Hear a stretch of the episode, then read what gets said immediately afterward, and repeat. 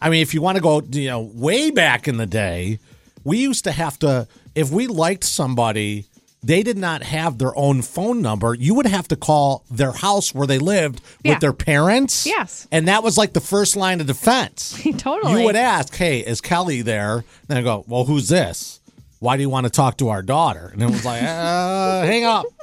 You panic or something. Yes, and then you would you would grab the phone and then you would have to walk across the entire house with the cord to go into your room and shut the door. Yeah, and then afterward, you get the third degree as to who that was, who's Correct. that boy on the phone. That's Tina Bree's in a nutshell. Yeah. that's how Tina Bree grew up. Right. Do you know how many times my sisters like got on the phone to like try to listen or whatever? You always knew when somebody was you're like, "I know you're on the phone, Lisa." Yeah, you could hear the you could hear the breathing in the Yeah, background. Yeah, I know. You could hear like the TV from the other room. You're like, wait, why? Right, exactly. Why am I hearing that? It was Lisa, like- are yeah. you on the phone, and you're like, beep, beep. they hang up right Totally. away. Yeah, but it was an art form to try to sneak in on other people's phone calls. Totally. you would have to try to pick it up. Uh Uh-huh. Nice and easy. You just hold it down. Right, You'd right. slip your finger in Right, there. yes. And hold it. And then when you would hang it up, you'd have Uh-huh. to you take your finger and slowly go over the hang up button, and then just put it Yep, down. yep. Put the receiver back on. And then when cordless phones came out,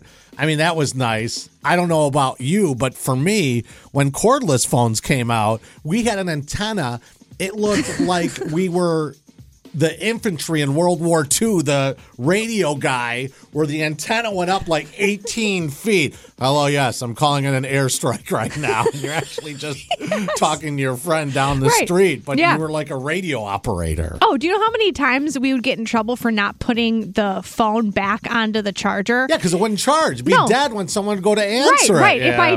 dad needed to call my grandma, my mom would be like, "Who didn't put the phone back? Your Uh-huh. father needs to call grandma, and now he can't." It Yeah. was like so. Then it was like the best day of my life when I was able to have my own phone in my room. Oh, it was like man. one of those clear ones where you could see like all the gears and stuff in the phone. Oh yeah, yeah, it was Okay. cool. But it would ring the phone. It would light up. Yes. yeah, I know what you're it was talking like about. the coolest. But then every time I wanted to use the phone, I'd pick it up and my mom or dad would be on the phone and they're like, hang up, Tina Bree. Hang up, Tina Bree. I'm on the phone. Yeah. Hey, And I'm like, And I'm sure you had some important phone calls that you needed to make, Tina We Bree. were probably the last people on earth in my mind to get call waiting at the time. Uh-huh. Yeah. Like my life was over. Otherwise, it was busy.